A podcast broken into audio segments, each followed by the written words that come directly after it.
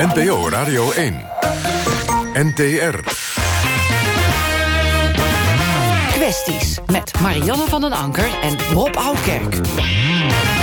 Vrienden van de radio, een hartelijk goedenavond en welkom bij weer een nieuwe aflevering van Kwesties. Het is het live debatprogramma op locatie van NPO Radio 1. En wij bespreken actuele en brandende kwesties in heel Nederland.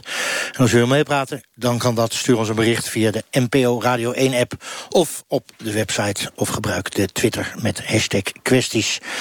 Wij maken elf uitzendingen rondom de gemeenteraadsverkiezingen op 21 maart. En we zijn net over de helft. En we bezoeken allerlei achterstandswijken en andere gebieden in Nederland... waar ondanks talloze beloftes van politici de afgelopen jaren... eigenlijk de problemen niet eerder minder, maar meer zijn geworden. En we doen het niet vanuit Hilversum. Kwesties gaat naar de plekken waar de problemen zich stapelen. Zo waren we in Zaanstad, Roosendaal, diep in Brabant. Volgende week naar Heerlen, week daarna naar Den Bosch, Deventer... om vanuit die probleembeurten politici, burgers en hulpverleners te vragen... hoe zit dat met die problemen, maar met name hoe zit het met de oplossingen? U hoorde een diepe zucht van mij. Vanavond staan we op een vrij verlaten terreintje in het prachtige Amsterdam-Noord. Hier zitten de geestelijke gezondheidszorgklinieken helemaal vol. Want de wachtlijsten om opgenomen te worden die zijn ellenlang. Maar het is een soort Hotel Californië. Je kan er ook niet uit, want Um, ja, dan moet je eruit. En dan zijn er geen woningen voor de ex uitbehandelde psychiatrische patiënten. Landelijk hebben we het over een dikke 10.000 kwetsbare ex-patiënten... die wachten op een eigen plek om ergens te kunnen wonen... en dan tellen we het beschermd wonen nog niet eens mee. Als ik naar buiten kijk, dan zie ik aan de ene kant regen... en aan de andere kant mijn collega Marianne van der Anker. Marjan. Ja, Rob, uh, met uh, uitzicht inderdaad op onze prachtige uh, gele bus hebben wij uh, ook hier een aantal gasten met wie wij stevig het debat aangaan. Over Amsterdam en specifiek Amsterdam-Noord. Een plek waar de gentrification toe heeft geslagen. Dat wil zoveel zeggen als het mengen van kansarm en kansrijk in wijken. Nog steeds geldt dat hier ook heel veel sociale huurwoningen zijn. Woningen voor kleine huishoudens met een relatief lage huur. Toch woont niet iedereen hier meer naar tevredenheid. Er wordt geklaagd over de bewoners die overlast geven luidruchtig zijn en soms agressief zijn. En dat zijn dan je buren. Meestal zijn dat ex-psychiatrische patiënten die van de overheid terug moesten de maatschappij in. Ze zijn weggestuurd als het ware tussen weggestuurd uit de bossen en teruggestuurd naar de woonwijken. Brigitte Knor, u woont in Amsterdam. U hebt heel veel onrust ervaren de afgelopen periode als bewoner. U heeft openlijk geklaagd over die overlast. En u heeft zelfs een, een petitie gestart. Kunt u omschrijven welke overlast u had van uitbehandelde ex-psychiatrische patiënten? Nou, dat gaat voornamelijk over psychoses. Uh, dus die mensen zijn heel agressief als ze een psychose hebben dan kun je ook helemaal niet met ze communiceren. Ze zijn echt gevaarlijk. En ze kunnen absoluut niet in een huis wonen dan. Nee, hebt u nog een uh, concreet voorbeeld? Volgens mij is in uw uh, wijk een specifiek persoon... die ook af en toe uh, nou, voor heel veel mensen een beetje beangstigend overkomt. ja, ja, mijn straat is nu wel rustig, maar ik kan eigenlijk niet te veel zeggen... want er zijn nog steeds mensen in mijn straat die gewoon uh, niet normaal zijn eigenlijk. Hoe lang, om een beetje een idee te krijgen, hoe lang woont u al op de plek waar u nu in Amsterdam woont? Uh, in, sinds de 91. Dat is al een behoorlijke tijd. Um, u hebt een overlastgevende buurman ook gehad, Pieter Prikker. Hebt u al een keer eerder bij kwesties iets over verteld. Hoe is het daar inmiddels mee? Is die uh, naar een andere plek verhuisd of terug de kliniek in? Of heeft hij betere behandeling gekregen? Uh, nou, uh, die, die andere, die buur, bovenbuurman van mij... die is naar beschermd wonen vertrokken. Uh, dus dat is een hele goede oplossing geweest. En die andere buurman die is dus met een strafblad... naar een, ja, gewoon verhuisd. Die moest verhuizen. Er wordt natuurlijk vaak ook gewezen naar woningbouwverenigingen... die deze huizen verhuren aan psychiatrische patiënten. U hebt ook een aantal keren contact gezocht met uw woningbouwvereniging, De Kei. Hebben zij nou, als u terugkijkt op deze twee dossiers, goed gehandeld? Nou, er was helemaal geen goed zicht op die dossiers. En uh, er was een flink strafblad. En uh, dan gaan ze nog aan dossieropbouw doen... En daar ben ik eigenlijk ontzettend boos over. Want een strafblad heeft niets met dossieropbouw te maken. Dus... Helder, helder. Het heeft wat u betreft ook lang uh, geduurd. Wij zijn heel blij dat we Hester van Buren uh, bij kwesties aanwezig hebben. Zij is voorzitter van de Raad van Bestuur van woningbouwvereniging Rochdale. De voorzitter van de overkoepelende woningbouwcorporaties Edes, Marnix Noorden, stelde ondanks dat er in het afgelopen jaar 18.000 meldingen werden gedaan door mensen die overlast gaven. 2000 daarvan waren ernstig. Denk aan brandstichting, explosies of agressies tegen buren of medewerkers. Herkent u um, de situatie die mevrouw Knor zojuist beschreven heeft, mevrouw Van Buren? Ja, ik herken de situatie en daar hebben wij ook uh, veel mee te maken. Laat ik vooropstellen dat ik ook vind dat wij als woningcorporaties ook deze doelgroep moeten huisvesten. Maar uh, wij wijzen hier in Amsterdam 30% toe hè, aan kwetsbare doelgroepen. En soms is het hoeveel een, een wijk ook kan hebben. En wij hebben dit soort overlastsituaties ook. Wij werken heel veel samen met organisaties zoals Leger Heils, HVO, Querido. En dan gaat het vaak heel erg goed, omdat er goede begeleiding is. Het gaat juist om de mensen die begeleiding hebben.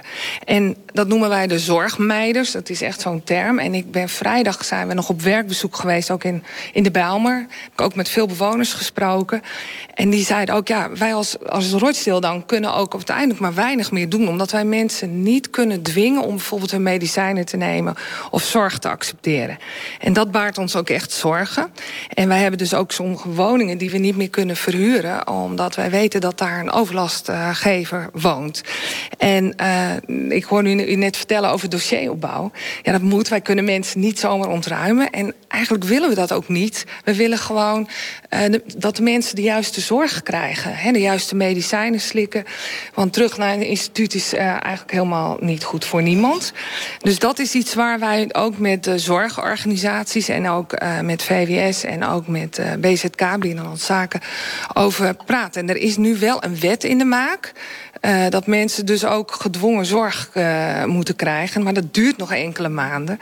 Maar en, en ja, wij zijn natuurlijk, wij voelen ons ook verantwoordelijk voor de omwonenden. En daarom zit ik hier ook. Het gaat meer over van ja, hoeveel kan een wijk aan?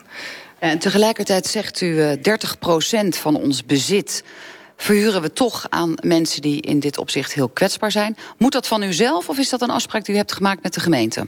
Dat is een afspraak die we hebben gemaakt met de gemeente. Maar ook wij zelf als corporaties vinden het belangrijk om deze doelgroep te huisvesten.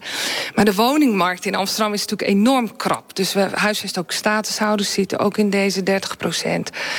Vrouwen, slachtoffer van geweld, die uit de prostitutie willen, kwetsbare uitstroom, maatschappelijke opvang, noem maar op. En dan hebben we nog uh, hè, sommige partijen hier ook in Amsterdam die willen dat de sociale voorraad ook nog gaat krimpen. Uh, en... U wijst er ondertussen even naar twee politici, die komen direct ja, aan het woord. Want dat is natuurlijk hier in Amsterdam het issue. Hè. Hoe gaan we om met het vastgoed en hoe gaan we ervoor uh, zorgen dat Amsterdam ofwel voor iedereen bewoonbaar is... of wellicht voor de happy few. Uh, terugkomend, mevrouw Van Buren, op de positie van de woningvereniging. U zegt, ja, wij kunnen heel veel dingen niet, maar u kunt een aantal dingen wel. Uw wijkbeheerders krijgen van u ook agressiviteitstrainingen. Waarom? Ja, het gaat niet zozeer om agressiviteitstraining. Die krijgen ze wel omdat ze steeds wel meer te maken krijgen met agressie. Maar dat is altijd al zo geweest. Hè, met mensen die overlast veroorzaken. Maar wij zijn nu ook aan het... Uh, uh, we hebben dan uh, speciaal iemand ook aangetrokken... voor huisvesting kwetsbare doelgroepen. Die hebben, vormen coalities met de zorgpartijen. Dus als wij iemand tegenkomen in ons bezit... Hè, onze wijkbeheerders, sociaalbeheerders... Die, die de deur niet open doet, die weigert. Zodat wij andere instanties kunnen inschakelen. Ook al weigert iemand alle hulp. Dus wij zoeken juist uh, contact met de mensen die er echt verstand van hebben. Dat lijkt mij heel verstandig om specialisten in te schakelen. Ten slotte bent u uh, uiteindelijk wel eindverantwoordelijk ook... voor dat het in zijn totaliteit bij Rochdale goed gaat. U zei net al, zwakke wijken, daar plaatsen we toch best wel veel kwetsbare mensen in. Kunnen die zwakke wijken dat aan? Nee, en daar maak ik me ook zorgen om. Uh, want met name in de wijken die niet zo heel erg populair zijn... alle wijken zijn natuurlijk wel populair in Amsterdam... maar waar de verhuisgraad zeg maar uh, groter is. En wij hebben die afspraken, we hebben weinig mutatiegraad noemen we dat. Ja, we moeten mensen toch huisvesten. Stop, want u zei de bel, maar hebben we ermee te maken... dat er veel overlast wordt veroorzaakt... onder andere door ex-psychiatrische patiënten in Noord en in Nieuw-West. Een stop erop wat u betreft? Nee, geen stop erop, maar gewoon goede afspraken maken. En soms wel, wij luisteren ook heel erg naar de mensen van ons... die in die wijk werken, samen met anderen. Als die dan zeggen van... goh, in deze flat zitten toch veel kwetsbaren. En, en met name, het is ook nog, hè, wij moeten ook nog passend toewijzen. Dus echt 90% gaat ook naar de allerlaagste inkomens. Dus hoeveel kan een wijk dan soms ook aan en kan men elkaar helpen. Dus we luisteren ook veel naar omwonenden. En wij hebben ook de zorg dat mensen dus uh, uh, goed kunnen wonen. Dus, wij, dus daar voelen wij ons wel verantwoordelijk voor. En zelfs ook met de verantwoordelijkheid die u neemt en zegt... sommige uh, woonunits verhuren we niet omdat de wijk dat niet aan kan... en de bewoners dat ook aangeven dat het wat dat betreft de maat vol is. Wij zijn vanmiddag in Amsterdam-Noord de straat opgegaan...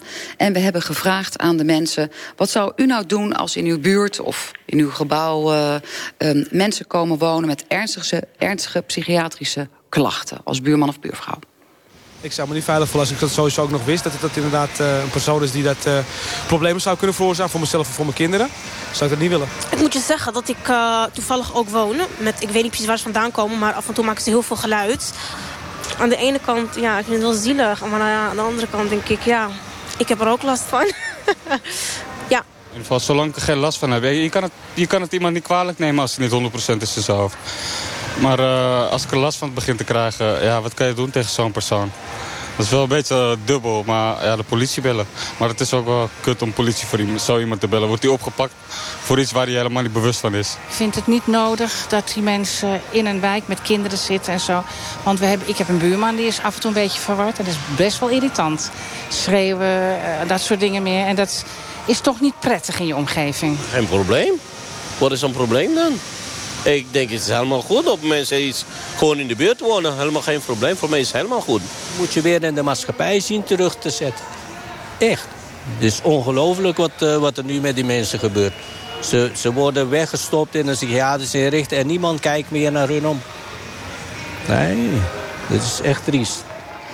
En als iets echt triest is, dan moeten de politici aan de bak. 21 maart zijn er weer verkiezingen, lokaal, dus ook hier in Amsterdam.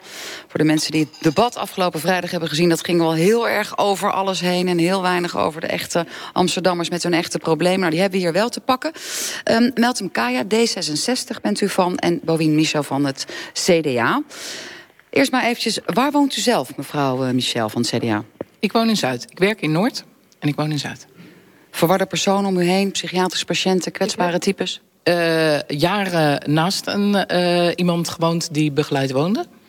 Uh, en dat ging goed. En dat was ook eigenlijk wat mevrouw van de woningbouwvereniging ook zei. Omdat ze begeleiding had, dus het ontspoorde wel af en toe. Maar dan konden wij contact opnemen met de begeleiding. En dan werd het eigenlijk snel geregeld. Het is eigenlijk makkelijker dan wanneer je iemand hebt die uh, drumt of zo. Uh, dat is veel ingewikkelder om daar uh, dan een stop op te zetten. Ja, want heb je nog niet echt een titel. En als iemand al behandeld is, heb je in ieder geval vast een ingang. Welkom Kaya, D66. Waar woont u in Amsterdam? Ik woon in Amsterdam-Oost. En hebt u last van veel mensen om u heen als buurman of buurvrouw die voor overlast voor, verzorgen? Nou ja, wat is overlast? Ik woon uh, in een uh, buurt waar veel jongeren wonen. Uh, dus ja, af en toe is er in het weekend wel eens uh, s'nachts wat technomuziek te horen. Ja, is dat last? Ik denk dan vooral, ja, het is nu even... Ik gun mijn buurman ook een pleziertje. Maar we hebben het hier over overlast van psychiatrische cliënten. Ja, hoe zouden we die overlast omschrijven? Want daar hebt u natuurlijk ook al met veel mensen in de stad over gesproken. Wat hoort u dan als ze die overlast voor u op het bordje leggen? Nou ja, uh, ik vind eigenlijk dat de discussie te veel over overlast gaat. En ik wil graag naar de positieve kanten van kijken. Waarom doen we dit ook alweer? Ja, maar ik ga u toch heel even onderbreken voordat u dat uh, politieke riedeltje gaat doen. We hebben het hier over mensen die in een psychose zitten, die agressief zijn, die soms met hun hoofd tegen de muur aanbonken, die wellicht iets in de fik kunnen steken. Dat is iets anders dan vrolijke handel, zou ik zeggen. Nee, sorry, ik wil me hier echt tegen afzetten. Dit is ook precies de reden waarom wij als gemeente Amsterdam... het beleid voeren tegen dat stigma. Wat, nou, wat je namelijk heel erg veel ziet... en dat wakkert ook onveiligheidsgevoelens aan... bij de Amsterdammers, bij de bevolking. Dat, omdat er de laatste tijd steeds meer berichten zijn... over dat de mensen met verwarde personen... meer uh, gevaarlijke situaties uh, veroorzaken... wakkert dat het gevoel aan. Wij dus mevrouw, mevrouw Knor, op D66 hoeft u niet te rekenen. Hoort u dat? Nou, nee... Dat... Uh, pardon, maar ik zat even na te denken erover. Uh, ja, ik... D66 meldt hem Kaaien zegt, nou ja, laten we het vooral positief bekijken. En het wordt een beetje overdreven. Deze mensen worden gestigmatiseerd. Te makkelijk, ja. Uh, nou, ik denk dat er meer kanten aan die zaak zitten. dus ik denk dat het heel gecompliceerd is. Zeker, en als ik het even mag afmaken... Meltem D66. Ik zou het graag afmaken, want uh, u onderbreekt me. Uh, ik heb jarenlang in de psychiatrie gewerkt. Zowel in een gesloten setting als in een RIBW. En wat we juist zien in Amsterdam... daar waar het landelijk toeneemt aantal klachten en meldingen met verwarde personen... zien wij in Amsterdam dat het juist vanaf 2015 afneemt. Gewoon, dat is heel toevallig ook omdat D66 in het college zit... Nee, dat zeg ik absoluut niet. Nee, maar ik zou dat heel graag willen claimen, uiteraard. Het zijn gewoon uh, cijfers die we hebben. Dus allereerst, ik wil toch richting dat positieve. En waarom doen we dit nou? Uh, vroeger, toen ik ja, in de psychiatrie... Waarom doen we dit nou? Is dat uh, de lijn die wordt ingezet vanuit de politiek... om mensen in woonwijken te laten wonen... en het aantal bedden bij psychiatrische klinieken drastisch naar beneden te brengen? Absoluut, ja. En dit is niet iets van de afgelopen twee jaar. Dit, dit beleid hebben we ongeveer zo'n tien jaar geleden ingezet. En dat is omdat het natuurlijk helemaal niet sociaal is... om mensen in een, in een psychiatrische inrichting in de bossen te doen. Dat deden we vroeger. Uh, je moet nu heel erg gaan kijken naar wat voor mensen zijn klaar... om in de samenleving te wonen. En daar heb je natuurlijk goede hulp bij nodig. Goede hulpbegeleiding thuis. En daar moeten we op inzetten. Nou, u hoort het, D66 is positief over het beleid om mensen in woonwijken te laten wonen, zelfs met ernstige problemen. Hoe kijkt het CDA daar tegenaan, eh, mevrouw Michel? Het CDA vindt dat mensen uh, ook in woonwijken moeten kunnen wonen als ze dat aankunnen. Uh, participeren in de maatschappij is goed voor iedereen. Werken, dagbesteding is goed voor iedereen, dagstructuur. Gewoon. En dat is ook wat de psychiatrische patiënten zelf ook aangeven dat ze willen. Wat wij wel vinden is dat er goede opvang en snelle opvang mogelijk moet zijn als mensen ontsporen. En wat we nu horen vanuit het, het veld... is dat mensen soms een maand moeten wachten uh, voor een crisisplek. Omdat de hele zorg toch een beetje is vastgelopen. Hè, de somatische zorg, maar ook uh, de crisiszorg. En dat is niet alleen in Amsterdam, dat is in heel Nederland. En in die maand uh, is het natuurlijk voor de buren een verschrikkelijke tijd. En dat moet niet. En ook voor de woningbouwcorporatie. Want mevrouw Van Buren, uh, ik zie u toch een beetje kijken... van deze politici moet u het niet gaan hebben. Want u hebt natuurlijk echt aan de bel getrokken. Het ja. moet anders.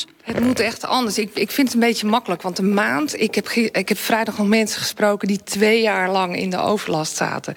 Het gaat erom dat wij het in Amsterdam echt goed voor elkaar hebben... met meldpunten, zorg en overlast. De treiter aanpak, top 600 aanpak. Ik zit daar zelf allemaal in. Maar het gaat er mij om dat het, voordat het escaleert... dus in het begin, hè, wij zijn vaak de eerste die over de vloer komen... de omwonenden ook spreken. Wij worden aangesproken, hè, ook door deze mevrouw, van doe wat. En ik vind het te makkelijk om te zeggen want je ziet wel problemen. Het gaat met name om de mensen die alle zorg mijden. En daar moeten we wat mee doen, ook voor de omwonenden te beschermen. Zou u dan, want er zijn suggesties ook door u zijn gedaan... vanuit Rochdale, mensen screenen... voordat ze in uh, plekjes mogen komen... die nu al door u als kwetsbaar zijn uh, bestempeld? Nee, uh, ik zou willen dat als je dus zelfstandig gaat wonen... dat je dan wel verplicht bent om zorg af te nemen... of, woonbegeleiding of iets dergelijks. En we kijken ook naar andere soorten woonvormen... waar mensen misschien meer gegroepeerd bij elkaar kunnen wonen. Dus dat ze wel in de wijk kunnen wonen en wel 24 uur zorg hebben. We hebben wel voor uh, in Zaanstad Poelenburg, een erg zwakke wijk... en dat gaat niet speciaal over deze specifieke doelgroep... om te kijken hoe we daar die instroom... Hè. Hadden het net over gemengde wijken, die vinden we heel belangrijk Dus dat betekent ook dat je dus de wat lagere middeninkomens, uh, hogere inkomens of mensen die gewoon werk hebben, ook in die wijken kunnen wonen. Dus dat doen we wel. Ondertussen natuurlijk wel zo dat als je mensen laat wonen in dat soort wijken... dan kost het slechts alleen uh, nou, de huur. En in een psychiatrische kliniek kosten ze ongeveer het uh, 12 tot 16-voudige. Zou u er als woningbouwcorporatie mee geholpen zijn... als een deel van dat budget naar u toe komt om die begeleiding beter te regelen? Want u staat tenslotte wel in de kou u krijgt een probleem op uw bordje. Nou, niet naar ons hoor, want uh, wij zijn echt van de stenen. Wij werken echt goed samen met uh, zorgaanbieders, zorginstellingen, met Leger de Zeils. Dus het zou echt die kant op moeten gaan. En dan kunnen wij goede coalities goed in de buurt samenwerken. Dat zou wel helpen. Als u deze wensenlijst hoort, uh, mevrouw Michel van het CDA... welke kunt u inwilligen? Nou, het CDA is er hard mee bezig. Uh, er is, uh, want uh, om nog even terug te komen op die maand... dat ging echt op mensen, over mensen die psychotisch zijn, die gevaarlijk zijn. daar willen we snelle interventie. en het doet natuurlijk niks tekort aan mensen die twee jaar overlast hebben. daar had ik het niet over. Ik had echt over mensen die gevaarlijk werden. Er zijn signalen ook van de politie dat ze overbelast raken.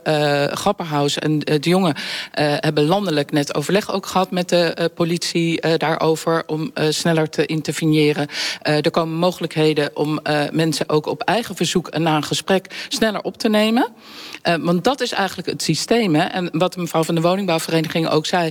dat de mensen die goed begeleid worden door de vakteams... daar zijn eigenlijk niet de problemen. Wij vinden als CDA, ook in Amsterdam...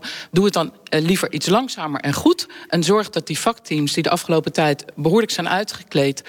weer goed personeel hebben en goed draaien... en goed die begeleiding kunnen geven. En dan doe je het verantwoord. En dan zorg je ook voor de buren en dan zorg je ook voor de psychiatrische patiënten. En dan voer je een goed systeem in. Dus je moet het totaal moet je hebben. En niet stukjes eruit pakken. En Eén fragmenten. Nou, hebben we uh, hier in, uh, in Amsterdam een college gehad de afgelopen periode van SP, D66 en VVD.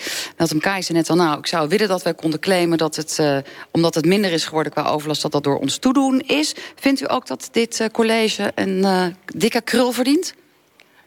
Nou, dan, uh, ja, dat is een beetje lastig, want dan moeten we het over erfpacht hebben. En dan wordt het lastig, want wij zijn natuurlijk niet zo blij met het hele erfpachtplan van de gemeente, wat de woningen duurder maakt en wat de woningmarkt totaal verstoort. Dus uh, ik kan ze geen krul geven, helaas. Brigitte, u hebt het nu gehoord. Er wordt door de politici gezegd, het moet breder. We hebben van alles en nog wat nodig. Waar bent u mee geholpen? Wat hebt u van de komende gemeenteraad nodig? Uh, nou, wij zijn zelf in de Dapperbuurt met een werkgroep gestart... die vanuit de gebiedsmakelaars is uh, uh, aangezet om een breed overleg in de buurt te hebben... met alle, instan alle betrokken instanties. Dus ook weer dat alles bij elkaar. D66 is dol op alles bij elkaar. Meltem Kaya, wat kan Rochdale en andere corporaties nog um, um, van jullie verwachten? Nou, ik denk uh, inderdaad dat het mensen bij elkaar brengen... en het integrale werken, daar zijn wij erg uh, voor. En wat we de afgelopen jaren, wat dit college wel heel goed heeft gedaan... is die samenwerking tussen de politie, tussen de hulpverlening... met de woningcorporaties. Daar hebben we de handschoen echt opgepakt. Hè, met het aanjaagteam verwarde personen. En, en daar gaat het eigenlijk ook om dat je daarmee blijft doorgaan... en zorgt dat er voldoende zorg in de wijken beschikbaar is. Daar zullen we op inzetten. Nou, dan hebben we het niet kunnen hebben over de politie... en hoe dat zij ontlast kunnen worden. Maar ik heb jullie wel een aantal recepten gehoord... als die betere samenwerking allemaal wat vlotter gaat lopen... dat dan de politie inzet wellicht ook op termijn minder nodig is. Ik zie nog één vinger omhoog. Ja. Eén korte reactie. Waar het CDA zich uh, nu heel erg hard voor maakt... en daar is ook een petitie uh, over... is het uh, beledigen van politie en werkers in de GGZ... en dat die wetgeving gewoon moet blijven. Dat gezegd hebbende, danken wij hier vanaf deze plek... mevrouw uh, Michel van het CDA, mevrouw Van Buren van de woningcorporatie uh, Rochdale... mevrouw Knor en uiteindelijk ook hier D66 aan boord. Bij jou komen zo direct ook Meltem Kaaien. Zeer veel dank voor jullie bijdrage hier. Dankjewel Marjan. Op 10 meter afstand hooguit eh, van mij vandaan zit hier in de bus... en ik kijk uit over het regenachtige Amsterdam-Noord. Als u net bent ingeschakeld, u luistert naar het programma Kwesties. Het is 3,5 minuut voor half negen. En wij hebben het over, eh, ja, eigenlijk maar één ding. Heel veel mensen wachten op een plek in een kliniek voor GGZ... voor geestelijke gezondheidszorg. Daar zijn vaak lange wachtlijsten voor. En als ze er eenmaal in zijn en uitbehandeld... dan ontstaat er weer een wachtlijst. Want dan is er geen woning voor ze beschikbaar. En ik zei het al eerder, 10.000 ex-patiënten staan klaar om zelfstandig te gaan wonen in een huurwoning. Maar ze kunnen gewoon nergens heen, omdat die woningen er niet zijn. En dat zijn alleen nog maar de mensen die op een normale huurwoning wachten. Dan hebben we nog niet eens over het begeleid wonen. Sona van der Bunt, uh, moeder van een dochter die ook graag buiten de kliniek zou willen wonen. Waarom is uw dochter nu in een kliniek? Nou, ze heeft uh, psychische stoornis. En wat heeft ze? En ja, dat uh, resulteert van uh, ja, borderline en ja, verschillende stoornissen. Hier wil ik het bij laten, ja. Oké, okay, dat ze nu. Is ze nu beter verklaard? Is ze uitbehandeld? Mag nee, ze weg? nog niet. Nog niet. Nee. En als ze weg mag, kan ze dan zo naar u toe of naar een woning toe? Nee, helaas uh, kan dat niet. Uh, ze kan uh, niet bij ons, want het is een, ze is een gevaar voor zichzelf. En wij hebben er in huis gehad. En nou, dat is best crisis. met constant in de alarmfase dat er niet iets gebeurt. Dus, nee, dus dat is natuurlijk het punt van de wacht En wat vindt u als, als psychiatrische patiënten zijn uitbehandeld? En ze staan gewoon bij de deur. Hè, wij kunnen hier in de kliniek niks meer voor u doen. Moeten ze dan eigenlijk voorrang krijgen op een lijst? Nou, dat is een uh, moeilijke kwestie natuurlijk. Want ja, er zijn natuurlijk zowel mensen die niet psychiatrisch zijn... en mensen psychiatrisch, die wachten natuurlijk allebei. En iedereen is gelijk wat dat betreft. En ik vind dat iedereen, ja. Dus geen voorrang voor ex-psychiatrische patiënten, daar komt het eigenlijk op neer. Iedereen, ja. Wij vroegen aan mensen in Amsterdam-Oost... vindt u dat ex-psychiatrische patiënten in een woonwijk moeten kunnen wonen? Terug in de maatschappij dus. Een gezond verklaarde uh, psychiatrische patiënt in de buurt is oké, ja. Ze hebben al heel veel proble problemen gehad natuurlijk. Dus dan vind ik ook dat ze gewoon weer recht hebben op een normaal leven. En dat ze gewoon voorrang horen te krijgen. Ja, voorrang, uh, je moet ze wel helpen. Want het is zeg maar, ze hebben al een hele hoop meegemaakt. Nou ja, dan is het alleen maar beter als je die mensen helpt. In plaats van ja, juist uh, als laatste neerzet. Ja. Vind ik dan. Uh, ja, als je niet gevaarlijk zijn, is geen probleem. Dat. Ik denk beter hun staat naast ons. Omdat uh, zo snel genezen en kan een beetje sociale leven proberen. Als ze goed, door de dokter goed verklaard zijn, dat ze helemaal gezond zijn, waarom niet? Ik heb bij mij op één hoog, heb ik ook zo'n psychiatrisch patiënt wonen. Ik ga, eerlijk gezegd, hou hem wel in de gaten. Ja, ja. Hij heeft ook een begeleider, dus die kan ik altijd bellen. Dus nou, ik heb er zelf één op één oog. En als het even niet goed gaat, dan bel ik. Ja. En dan komen ze en dan uh, klaar. Ja. Krijgt hij weer een injectie of een spuitje of, of, of, een pilletje of weet ik veel wat. Of een pilletje of uh, weet ik veel wat. Russell Cummins, begeleider van psychiatrische patiënten. Maar zelf zou je kunnen zeggen ook ervaringsdeskundige. Een paar keer opgenomen geweest. Uh, wat was er aan de hand dat u opgenomen moest worden? Ik ben in totaal drie jaar psychotisch geweest in mijn leven. Waarvan ook twee jaar dakloos. Dus zo'n verwarde schreeuwer op straat. Goede ervaring dus voor dit programma, zou je kunnen zeggen. Van beide kanten. Hoe belangrijk was het nou weer om, om, om zelfstandig te gaan wonen na zo'n periode? Uh, een normale stap in mijn herstel. Uh, het hoort erbij. Ja, iemand die ziek is moet ook de kans krijgen om te herstellen, denk ik. En als je nou te lang in een instelling moet blijven wachten... omdat je er gewoon niet uit kan, omdat er geen woningen zijn... wat gebeurt er dan met je? Dan wordt het alsof dat je thuis is. En daar word je niet beter van. Dat wordt echt je thuis. Dan word je, dan word je gewoon geïnternaliseerd in zo'n instelling... en dan denk je dat dat eigenlijk dat is wat... Het wordt een gewoonte om daar te verblijven. Maar het is niet een, uh, een om, omgeving om, om de rest van je leven door te brengen, denk ik. En hoe lang uh, heeft u erop gewacht voor u ergens terecht komt? Uh, in Haarlem woonde ik toen, ik denk, 2,5 jaar. 2,5 jaar. Nou helpt u op dit moment patiënten ook bij het vinden hè, van een zelfstandige ja, woonruimte. Helft job. Op het ogenblik, uh, dit jaar gaat heel goed. Oh ja? In Amsterdam is een groot contingent woningen toegewezen aan, aan Discus. En die krijgen... Leg even uit, leg even uit, wat is dat? Discus is uh, de ambulante tak van HVO Querido. En die krijgen op en dat is weer een organisatie in de gezondheidszorg. Klopt, ja. beschermde woonvormen. En op het ogenblik kan iedereen die daar recht op heeft... en daar rijp voor is, die kan nu een woning krijgen in Amsterdam. Dus we hebben geen probleem? In Amsterdam niet. Nou, daar even met andere mensen over praten. We vroegen het uh, psychiater Ineke de Bruin... werkzaam is bij Lieve Goed, een kliniek voor psychiatrische patiënten... van de Borstichting in Haarlem... of de problematiek van het vastzitten in die kliniek... waar we het net over hadden, of die herkenbaar is. Heel herkenbaar. Ik werk met, uh, bij Lieve Goed met mensen met psychiatrische problemen... verslavingsproblemen, verstandelijke beperking. En die hebben moeite natuurlijk om goede woonvoorziening te krijgen je mist een normale, gezonde omgeving waarbij je zelf je eigen ritme en activiteiten kan ontplooien en je weg kan zoeken. Ja, mensen zijn klaar met behandeling, min of meer. Uh, alleen ze zijn wel kwetsbaar. En als je hen laat verblijven tussen mensen die nog heel erg ontregeld zijn, dan heb je heel veel prikkels en stress. En is de kans op ontregeling weer groot. Dat geldt voor iedereen hoor, trouwens. Het zou voor mij ook gelden. Te lang tussen mensen zit die heel erg van slag zijn, dan raak ik daar ook van van slag. Rina Beers, senior beleidsmedewerker van de Federatie Opvang. Wat is dat, Federatie Opvang? De Federatie Opvang is de landelijke vereniging van alle instellingen voor maatschappelijke opvang, uh, vrouwenopvang en beschermd wonen. Dus ook HVO, Querido, Leger des Heils, et cetera. Dus de hele bende, allemaal bij elkaar. Ze horen bij ons, ja. Wij horen bij hen. En als ik nou gewoon een rekensommetje maak, hè, en ik tel al die mensen op uit de kliniek. Um, er zijn een heleboel mensen die wachten op een opname in de GGZ. Er zijn een heleboel mensen die zitten dan in die GGZ, in zo'n kliniek, en wachten dan weer op een huis het zit er volledig op slot dan? Ja, op dit moment lossen we in, in Nederland met geld uit de zorg lossen we de woningnood op.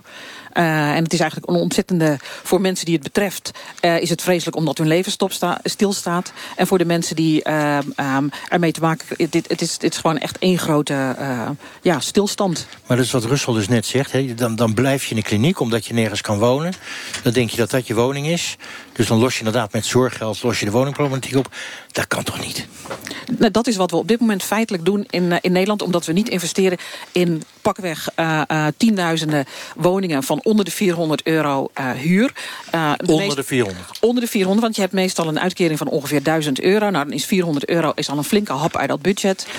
Dus je hebt, en een huurtoeslag is uiteindelijk ook belastinggeld... die je gewoon stopt in uh, het, het, huisvesten van mensen. Dus goedkoop bouwen, klein bouwen. Uh, en voor deze mensen passend. Dus soms met allemaal huisjes bij elkaar. En soms huisjes die wat rustiger liggen. Um, en soms misschien ook wat meer in de buitengebieden. Dat zou zomaar een oplossing kunnen zijn. Oké, okay, nou even over die oplossingen. Want u heeft grote ervaring bij de federatie opvang. Nou is het uh, drie minuten over half negen. Wat, wat heb je nou nu nodig om te zorgen dat je morgen uit de problemen bent? Woningen. Woningen, woningen, woningen. Woningen, woningen is, is echt op dit moment uh, de oplossing. Omdat uh, de dochter van mevrouw kan niet naar beschermd wonen. Omdat in beschermd wonen de mensen zitten die op een woning wachten. Die zijn al klaar in beschermd wonen. Die kunnen ook niet verder. En zo verstop je dus. En aan de voorkant staan er weer mensen te dringen bij die kliniek van uh, uh, de dochter, de, mevrouwsdochter... die niet opgenomen kunnen worden... terwijl ze dat wel nodig hebben vanwege bijvoorbeeld een crisis. Oké, okay, de oplossing is woningen, woningen, woningen. Met, met begeleiding. Met er is geen woningcorporatie die mensen uh, elke dag kan gaan zien... elke dag gaan, kan gaan kijken, die al die buren kan gaan vertellen... van komt u maar even bij mij langs als het misgaat met uw buurvrouw. Okay. Dus woningenbegeleiding. Je hebt woningcorporatie, gemeente, zorgverzekeraars... Uh, en, de, en de instellingen die dit kunnen uitvoeren, heb je allemaal nodig.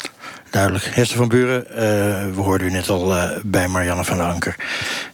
woningen, woningen, woningen. Jullie zijn van Steen, ja, toch? Klopt. En jullie niet van de begeleiding.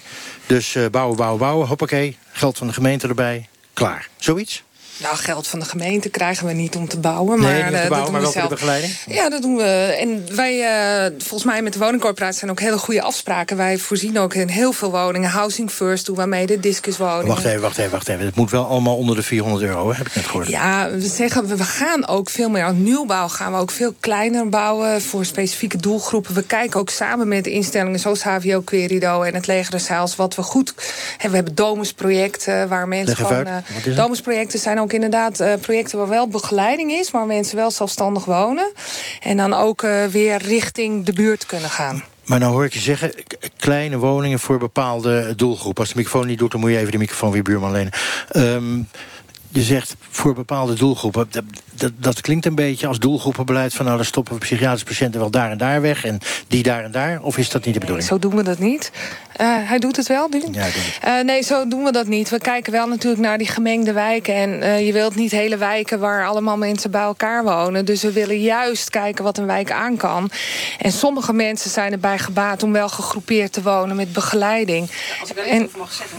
Uh, in in Utrecht en Leiden bijvoorbeeld wordt, worden nu uh, groepen uh, specifiek gemengd. Dus ze zoeken huurders ja. die graag willen wonen...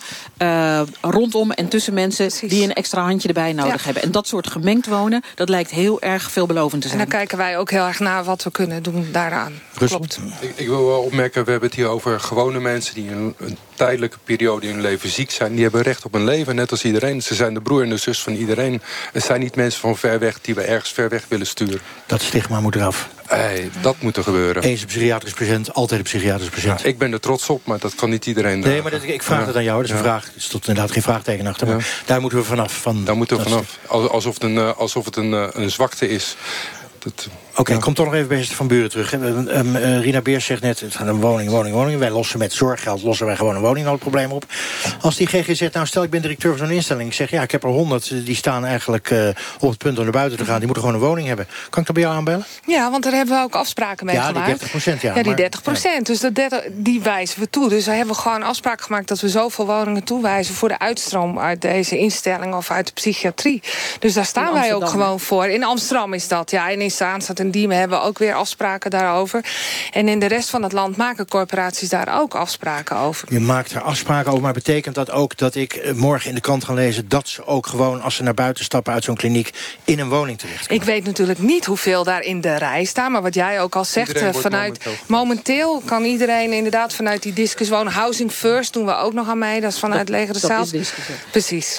Mag ik even wel zeggen, dit gaat over gewoon wonen. Dit gaat niet over beschermd wonen. De wachtlijsten voor beschermd wonen in Amsterdam zijn heel erg lang. En dat is waar de En leg nog van... even uit aan luisteraars die niet precies weten... wat is beschermd wonen? Beschermd wonen is dat je met meerdere mensen... eh, bijvoorbeeld een studio in een wat groter complex hebt... waar 24 uur toezicht is. dus waar moet er meer altijd een hulpverlener aanwezig is... waar iemand bij de deur staat om te kijken... dat niet eh, ja, allerlei mensen die je niet naar binnen wil hebben... dat die toch naar binnen komen. Dat is beschermd Oké, wonen. het zijn dus niet alleen maar de stenen... het is ook nog de hulp, daar komt het Dat is beschermd wonen. Brussel? Ik wil ook nog opmerken, er wordt nu flink opgetuigd... door GGZ en GS en Arkin samen... dat er ook s'avonds en eventueel s'nachts zorg geboden kan worden bij mensen thuis. Wat veel gezonder is dan in de kliniek. Het is niet zo van iemand is in de war, weg ermee, opbergen. Iemand heelt veel beter in zijn eigen omgeving. Meltem Kaya, eh, we hebben je net al gehoord bij Marjan van Anker. Je bent van D66, nummer 11 op de lijst. Ga je dat halen? Ja, ik ga uit van wel. Ja, 14 zetels nu, hè? En Ja. in de peilingen staat het op 10. Dus Ja. dat wordt nog spannend. We gaan, gewoon, we gaan er weer voor. Je gaat ervoor. Zeker. Zeg, eh, eh, je zat met VVD en SP in het college. Eh, nou, is wel duidelijk dat het nogal op slot zit, die GGZ. Hè? Wachtlijst om erin te komen, wachtlijst om eruit te komen. En je zegt nu, dat kunnen de mensen niet zien, want het is radio. Hm, valt wel mee. Nou ja, kijk, eh, eh, allereerst die woningmarkt in Amsterdam zit op slot. Maar als je het hebt over de wachtlijsten voor eh, uitstroom, dat heeft jarenlang op slot gezeten. Maar meneer naast mij zegt het al. Sinds 2016 eh, hebben we eigenlijk wel grip op die wachtlijsten. Meneer Porter kan het misschien iets beter vertellen, want hij is ook woordvoerder wonen. Maar bij mijn weten is nu meer dan 77% van de mensen die willen uitstromen, die kunnen binnen, drie maanden uitstromen. En we hebben dus nu ook nieuw beleid dat we zeggen, iedereen die wil uitstromen uit de opvang of uit de GGZ, die moet binnen drie maanden eh, kunnen En uitstromen. Rina Beurs schudt nee. Nee, de wachtlijst voor beschermd wonen in Amsterdam is gewoon nog eh, acht maanden, eh, acht tot tien maanden. Op, voor om in te stromen vanuit de kliniek in beschermd wonen is de wachtlijst acht tot tien maanden. Er wordt heel hard aan gewerkt door de gemeente, eh, door de instellingen ook. Maar het is nog gewoon acht maanden. Maar het zit gewoon nog vol. Dus ja. Meltem Kaya, D66, ehm, ehm, geeft even vijf maanden weg, zou ik maar zeggen. Klopt niet. Nou ja, kijk, eh, het is ook eh, ehm, eh, beschermd wonen. Dat weet ik dan niet helemaal precies. Meneer naast mij schudt al meteen van nee. Maar we hebben in Amsterdam ontzettend veel kwetsbare groepen die we moeten huisvesten. We hebben statushouders, mensen uit huiselijk geweld, GGZ-cliënten. en we hebben afgesproken met elkaar, dat doen we binnen drie maanden... als die mensen klaar zijn om uit te kunnen stromen. En in 77% van de gevallen gaat het goed. Het gaat nog niet goed bij rolstoelvriendelijke woningen. Nou, dat heeft te maken met een ander type woning. Oké, jij is bij Maar de drie, kwart, bij drie kwart gaat het goed. Ja, en, en- je houdt je bij die drie maanden. En er is verschil van mening over drie maanden, Ja, acht maanden. En dat Maar is je- ook onze inzet. Oké, maar je zegt ook, die woningmarkt in Amsterdam... die zit gewoon helemaal op slot. En wat mij betreft moet dat veel sneller. we nodig hebben in Amsterdam. En, en wat, wat, wat dat betreft, wat mij betreft, moet dat veel sneller. En ik vind ook dat iedereen die klaar is om uit te kunnen stromen... een plek verdient in Amsterdam. Maar eh, we moeten ook op een gegeven moment kijken... naar wie mag er in Amsterdam wonen. Dus vraag ik aan jou, meer sociale huurwoningen?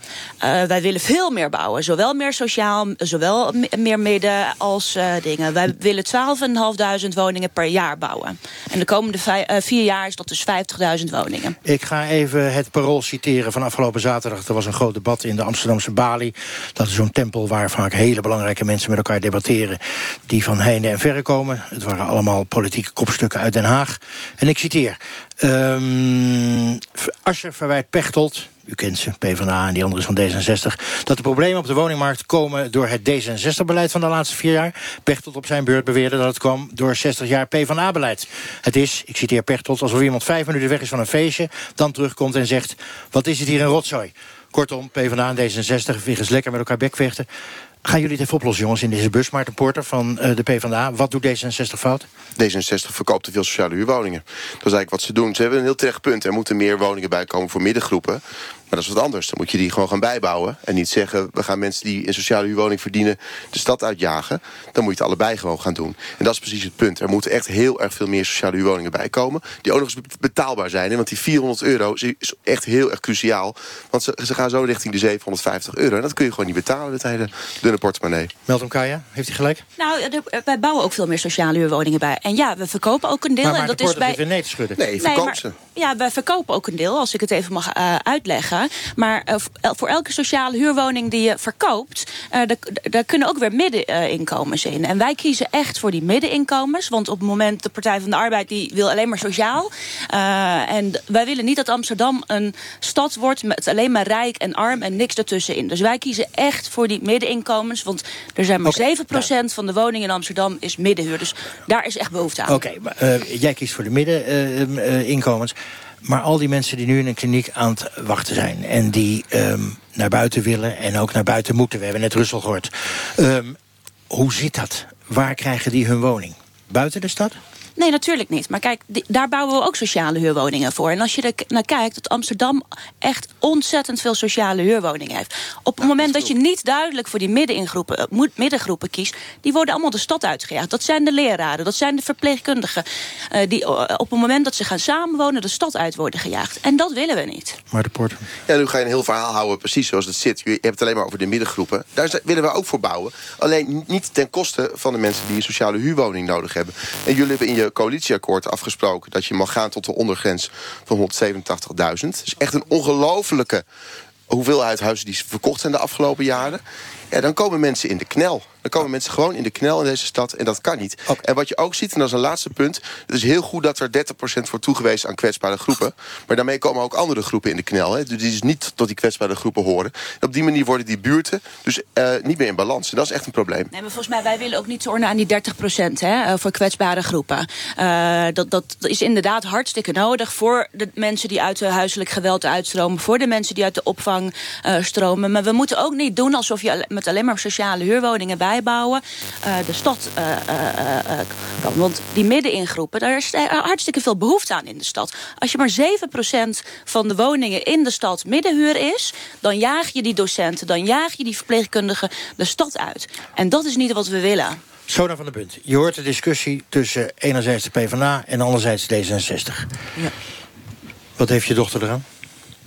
Nou, ik ehm, vind dat heel eh, moeilijk om te zeggen. Want eh, ja, zoals ik het Je zo hoor... Eh, wat zegt u? Je wou eigenlijk zeggen niks, die heeft er niks aan. Eigenlijk, het, het, je gaat mij hier, erom van ehm, eh, beschermd wonen. Ja. Op een gegeven moment, als mijn dochter... als ze zeggen, hè, van ehm, uit de kliniek... waar gaat ze dan naartoe? Oh, waar gaat ze dan... Kijk, ze moet Daar gaat het om. Hè. Het gaat dus echt over... En dat mis ik hier een beetje van het eh, beschermd wonen, 24 uur. Hè, wat eh, Rina Beers zegt. Dus eh, ja. En je moet je wel voorstellen dat op dit moment mensen direct van een GGZ instelling worden verwezen naar de nachtopvang voor de tuberculose. Dus je hebt misschien wel twee jaar lang een hele dure behandeling gehad om weer op je voeten terecht te komen. En dan is de oplossing die je krijgt voor als je weggaat, is een nachtopvang. Duidelijk. Even, nu- gewoon even een rekensommetje maken. Ik heb het hier voor mijn neus. De eh, psychiatrische kliniek, als je daar een jaar blijft... Hè, stel je kan er niet uit, kost je zo'n 134.000 euro. Ja. Ehm, sociale huurwoning 8530 euro. Ja, komen natuurlijk allerlei kosten bij voor begeleiding, et cetera. Beschermd wonen kost eigenlijk 75.000. Iedereen die aan zit te luisteren, die kan echt rekenen hoor. Nachtopvang kost 20.000. D- Dit is, toch, dit is toch een idioot rondgepomp. We geven toch veel te veel geld uit... eh, eh, omdat het ene nou eenmaal in de gezondheidszorg zit. Ik merk dat ik er nog boos over word ook. En het andere in de woningbouw. Wat is dat voor flauwekul? Ik wil wel opmerken, de patiënten waar, waar we het nu over hebben... die lijken de sociale onderlaag van de maatschappij... maar die zijn ooit, ooit ook, voordat ze ziek werden... soms al middenklasse of hogere klasse geweest, als je dat zo mag noemen. Prins Kla- eh, psychiatrie discrimineert niet. Prins Klaus en noem maar op. Die voor zijn depressie uitkwam, ja. Eh, precies. Dus, dus het kan de iedereen gebeuren. Het zijn onze zussen, onze broers, onze tantes, onze ooms, onze dochters. Wacht En- even, wacht even, wacht. En die horen in de wijk thuis, klaar. Die horen gewoon in een eigen huis hetzelfde recht hebben als iedere burger op een bestaan. Als u zit te luisteren naar kwesties, hoort u af en toe een storing op de lijn. Dat ligt niet aan de gasten die we hier hebben. Dat ligt ook niet aan uw toestel, zou nu Frits van Turenhout zeggen. Eh, maar dat ligt aan, eh, ja, we weten eigenlijk niet precies waar het aan ligt. Maar ja, u hoort het, u, eh, wij kunnen er op dit moment even niets aan doen. Het is even na kwart voor negen. Wij praten over psychiatrische klinieken die vol zitten. En over te weinig huizen als die mensen eenmaal uit de kliniek mogen... om daar te kunnen wonen. Toch nog even eh, terug. We hebben D66, we hebben de PvdA. Jullie voeren oorlog over die... Nou ja, oorlog. In ieder geval, jullie zijn het oneens over... hoeveel sociale woningbouw en hoeveel niet. Ik vraag het toch maar even uh, aan Rina. Helpt dat nou, meer sociale huurwoningen? meer sociale huurwoningen eh, helpt. Want de wachttijden voor een sociale huurwoning zijn sowieso tien jaar hier in Amsterdam, geloof ik. En in de rest van het land zijn ze ook tussen de vier en de acht jaar. Dus mensen zitten ook letterlijk ergens opgesloten kunnen niet verder. En, uh, en dat, dat kost ons uiteindelijk veel geld. Dus jij zegt gewoon, dat helpt. We hebben net een tweet van iemand, want iedereen zit met ons mee te twitteren. Die zegt, ja, sorry jongens, maar ik sta gewoon een half jaar te wachten op dit moment. Ik kan nergens in. Wat zegt D66 dan? bouwen. En dat is ja, maar wacht even, ho, ho, stop. Als ik een half jaar zit te wachten en jij gaat morgen bouwen...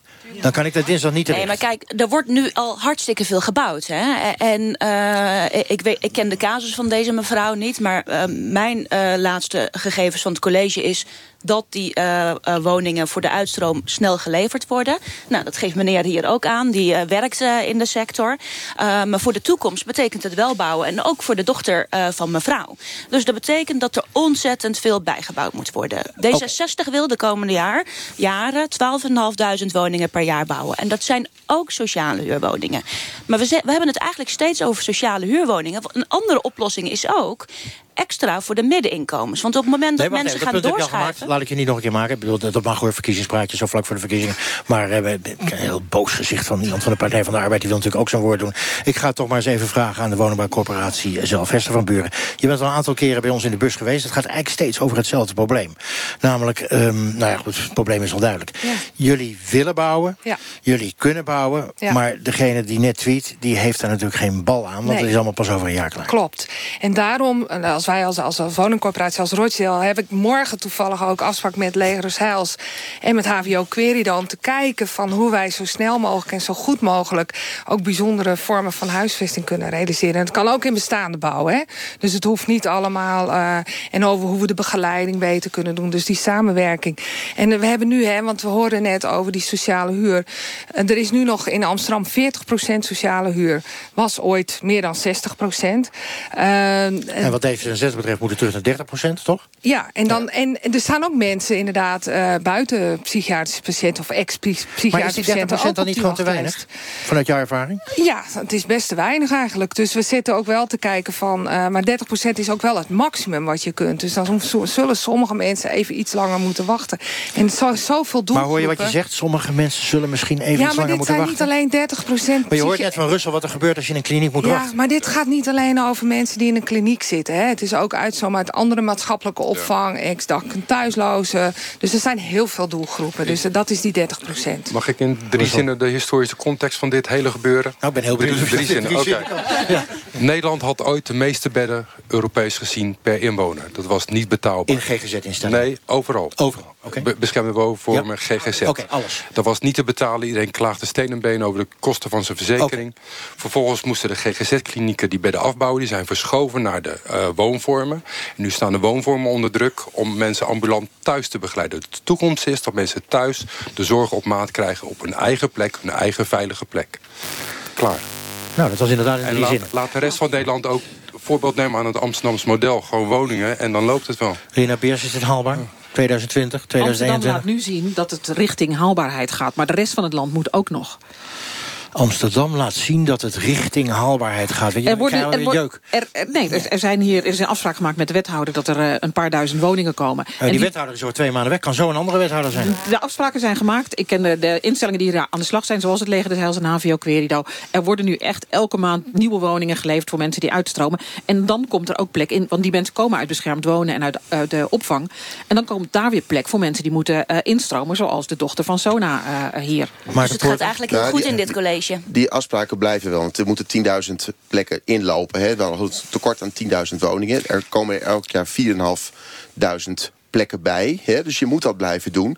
Maar tegelijkertijd wil je ook gemengde buurten. Hè? Terugkomend op de discussie aan het begin van dit programma... wil je niet wijken hebben met een hele hoge concentratie... met mensen die kwetsbaar zijn. Dus je moet ook echt zorgen dat je bijbouwt voor andere groepen. En neem een sluisbuurt, een hele grote nieuwe buurt die hier gebouwd gaat worden. Dat is heel belangrijk dat je die goed en uitgebalanceerd gaat vormgeven... waar echt plek is voor kwetsbare mensen... maar ook genoeg andere betaalbare huurwoningen en koopwoningen. En dat is de kunst. En verder nog één laatste punt. De begeleiding aan huis huis is zo ontzettend belangrijk. We hebben het hele tijd over huizen. Maar dat mensen ook echt de zorg krijgen, niet vereenzamen. Dat er naar ze omgekeken Oké, wordt. Dat maar soort nou even, punten even over die begeleiding. Ik vraag het even aan Russel, want je bent ervaringsdeskundige aan beide kanten. Ja. Eh, als, als er nou niet snel iets geregeld kan worden... moeten wij als familie en vrienden van mensen dan maar gaan inspringen? Is dat de nieuwe maatschappij? Natuurlijk. Eh, Dat noemen ze liefde. Eh, dat, dat lijkt me heel natuurlijk. Maar dan moet je die familie en vrienden wel hebben. En voor sommige mensen geldt dat, dat dat netwerk heel klein is. En dat er niet zomaar mensen in hun buurt zijn. En dan moet je dus die begeleiding, wat meneer Porter hier Al zegt... dus Rina Beers. moet, je, moet je gewoon goed regelen vanuit de gemeente... met de woningcorporatie en die zorginstellingen. Zodat je dat wel zeg maar, als drie partijen eh rondbreidt... Met, in samenspraak met de familie en de cliënten. Of de stad uit, naar een familie die eh, elders woont. Nou, ik, eh, ik pleit er niet voor dat mensen de stad uit moeten als ze een eh, psychiatrische beperking hebben. Als, Amsterdam, als gemeente Nee, maar Amsterdam als, moeten we er dan maar, nee, gewoon voor zorgen. Maar als je hier mensen- niet kan wonen, dan kan je hier niet wonen. En, en als je die begeleiding hier niet krijgt omdat je een heel klein netwerk hebt... ja, het houdt een keer op als je Nee, familie in Groningen nee, woont. Daar, daar staan we denk ik als alle partijen in de Amsterdamse gemeenteraad voor. We, we jagen mensen niet de stad uit omdat we ze niet voldoende hulp kunnen geven. We gaan genoeg Dan- huizen bouwen, hè? En Nou, niet verkopen, hè? En daarom hebben wij ook het meest ambitieuze woonprogramma van alle partijen. En als D66 sta ik ook voor. We jagen ook dit soort kwetsbare mensen de stad niet uit. We zorgen ervoor dat ze voldoende ambulante eh, hulp krijgen. Maar is het wel goed om nog even naar het rapport van de Amsterdamse Rekenkamer van eh, december Vertel. te kijken. Waarin staat dat de toegang tot eh, zorg en opvang in Amsterdam voor mensen zelf heel erg moeilijk te vinden is. Helemaal het is niet dat hij er niet is, maar hij is bijna niet te En die vinden. cliëntgerichtheid, hè? denken vanuit de cliënt. Dat is de Amsterdammer die die zorg nodig heeft. En dat is zo ongelooflijk belangrijk dat we daar grote stappen gaan zetten. Want al die verhalen over mensen die verward zijn op straat... die komen ook voort uit, dat, uit het feit dat mensen aan hun lot worden overgelaten. Daar moeten ook verbeteringen gaan Maar komen. de Poorter PvdA. Ja, wacht even, wacht even. Ik ga je onderbreken. Ik ga je onderbreken. We, je zou kunnen zeggen, stel dat al die plannen doorgaan... en stel dat jullie er in het college, het nieuwe college... waar jullie misschien wel samen in zitten... eh, je weet het maar nooit hoe koeien hazen vangen... eh, dat jullie overeenkomen van, nou, er worden 60.000 huizen gebouwd... we gaan iets meer sociale wonen. Nou ja, goed, je, je komt er wel uit. Maar dan zijn we er niet. Want dan hebben we zo direct al die huizen... en die zijn dan allemaal door de woningbouwcorporaties keurig gebouwd... maar dan hebben we te weinig begeleiding. En hoe lossen we dat dan op Brussel? Hoe lossen we dat dan ook voldoende begeleiding. Want, Hoezo dan? de klinieken worden geleidelijk aan afgebouwd. En die mensen kunnen ook ambulant aan het werk. Dat zijn dezelfde verpleegkundigen. En dit is geen geldkwestie. Ja, afgelopen jaar is er 250 miljoen op de plank eh, blijven liggen... bij die Bij- extramuralisering, landelijk. Hè? Ja, wat is even die extra dat zijn die mensen die Ja, ooit in klinieken werkten en nu thuis. Ja, dus eh, er is inderdaad werken. 250 miljoen op de plank blijven liggen... omdat partijen onvoldoende met elkaar samenwerkten. Daarom is er nu zo'n aanpak verwarde personen opgezet. En is het heel belangrijk dat de politie met zorginstellingen... woningbouwcorporaties met elkaar samenwerken. Ja, dit gaat dan wel om geld van de zorgverzekeraars dat op de plank ligt. En dat, en waarvan het heel erg nodig is dat zij samen met de gemeente kijken... wat is nou die opgave van die mensen die van de kliniek naar de gemeente gaan... en wat, wat kan de zorgverzekeraar daarop inzetten... dat ze in de wijk goed begeleid en behandeld worden... en wat kan de gemeente daaraan bijpassen... dat de woningbouwvereniging niet met allerlei overlastklachten komt te zitten. Maar zonder die combinatie gaat het niet lukken. En waarom dat geld op de plank ligt is echt een raadsel. Hester van Buren, wat heb jij zo direct... komt een nieuw college in Amsterdam, daar gaan al deze uitzendingen ook over... wat heb jij van het nieuwe college nodig? Subito. In ieder geval dat de- doorgezet wordt dat we bij elke nieuwbouw 40% sociaal bouwen. Dat wij niet Bij elke nieuwbouw 40% sociaal, Ja, dat is één. Dat Twee, wij niet gedwongen worden door D66 dat we onze grote woningen moeten verkopen aan eh, middeninkomens. Omdat we die ook dringend nodig hebben. drie. En eh, gewoon nog steeds voortzetten wat we nu doen in de goede samenwerking in de meldpunten, zorg en overlast. En samenwerking met alle instanties. Dat moeten we gewoon voort blijven zetten. Rina Beers, heeft ze drie goede punten? Ze heeft drie hele goede punten. Niks aan toe te voegen eigenlijk. Ik denk wel dat het kabinet een standje bij zou kunnen zetten... om het voor corporaties makkelijker te maken om te eh, bouwen, eh, om te investeren. Ik denk even aan de verhuurdersheffing. En ik denk dat eh, een deel van het kabinet moet kijken naar... eh, hoe regelen wij de sociale zekerheid, de bestaanszekerheid... voor mensen die een wankelbestaan hebben. En dan gaat het over de bijstandsnormen. Maar nou, dat soort kabinet, kunnen we weer een hele uitzending aan wijden. Russel tot de slot. duidelijkheid, die 10.000 mensen zijn geen 10.000 overlastgevers. Hè. Dat zijn de enkele die dan de media halen. Het merendeel, meer dan 90%, zit gewoon rustig achter de ge- geraniums, zullen we maar zeggen. Rustig te achter de wonen. geraniums, dat klinkt ook Ja. niet lekker, maar ik snap wat je bedoelt. Gewone Eh, mensen. Gewone mensen. Gelukkig daar wel, geen ja. Maar we hebben het laatste, we hebben het laatste half uur ook niet over die overlast gehad. Maar goed, die mensen moeten natuurlijk uiteindelijk niet op straat terechtkomen. Toch? Niet. Nee. We hebben ook rechten. Komen we eruit, jongens, met z'n allen? We zijn eruit. Nou, Er gaat morgen een rapport naar de gemeenteraad in Den Haag. ja. En dat is zeker ook voor andere gemeenteraden denk ik eh, goed om kennis van te nemen. Het is een onderzoek van een arts naar de mensen die in de nachtopvang slapen. Ja. En de uitkomsten daarvan zijn heel eh, schokkend. Zijn heel schokkend. En het is, lijkt wel een beetje zo'n cliffhanger uh, die je maakt. We zijn namelijk aan het einde van dit programma gekomen... dus ik gun jou ook de cliffhanger. Ik dank jullie allemaal. Als wij hier volgend jaar terug zijn... Dan staan er een hele hoop gebouwen en is een hele hoop begeleiding. Mag ik hopen. Wij zijn ook benieuwd naar uw mening. U tweet al uh, dat het een lieve lust is. Dus blijf dat doen met de hashtag kwesties. Of kijk op onze Facebookpagina. Tot zover deze uitzending. Volgende week zijn we helemaal in het mooie Heerlen. Over een andere brandende kwestie. Zometeen Radiodoc met het tweede gedeelte van de serie Opgejaagd. Van de Zweedse documentairemaakster Jennifer Patterson. Zij kijkt zeer kritisch naar het Nederlandse schoolsysteem. Voor nu wens ik u een mooie uh, winteravond. Maak er een avond van met een beetje lachen, een beetje spelen en een beetje liefde. Want dat is uiteindelijk toch het allerbelangrijkste. Een mooie avond. NTO Radio 1. De Olympische Winterspelen in Zuid-Korea. Shinky Knecht, we gaan de laatste bocht in. Shinky Knecht wil binnendoor. Alle hoogtepunten van de Olympische Winterspelen in Pyeongchang. Hier komt Sven Kramer in een Olympisch Beleef het op NPO 1 televisie en op NPO Radio 1. 이곳은 Radio Olympia입니다. Met elke dag Radio Olympia. Carlijn Achterreekte, Olympisch kampioen. En Knecht pakt het zilver voor Eddie Straat. Rechtstreeks vanaf de Olympic Oval in Zuid-Korea. Hier op NPO Radio 1. De Olympische Winterspelen van alle kanten.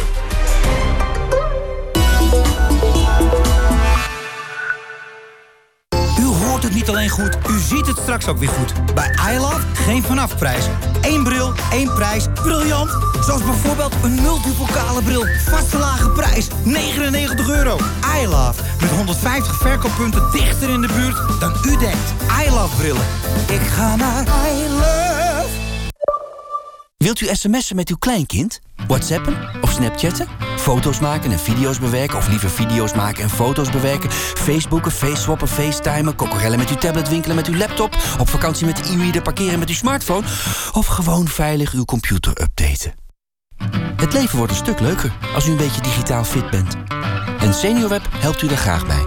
Kijk op seniorweb.nl Een multipokale bril, 99 euro. Ik ga naar. Ze zeggen, je bent zo oud als je je voelt. Dat geldt ook voor je gehoor. Dankzij Beter Horen is mijn hoorfitheid er behoorlijk op vooruit gegaan. Ontdek hoe fit jouw gehoor is tijdens de Hoorfitheid Weken. Doe nu de check op beterhoren.nl.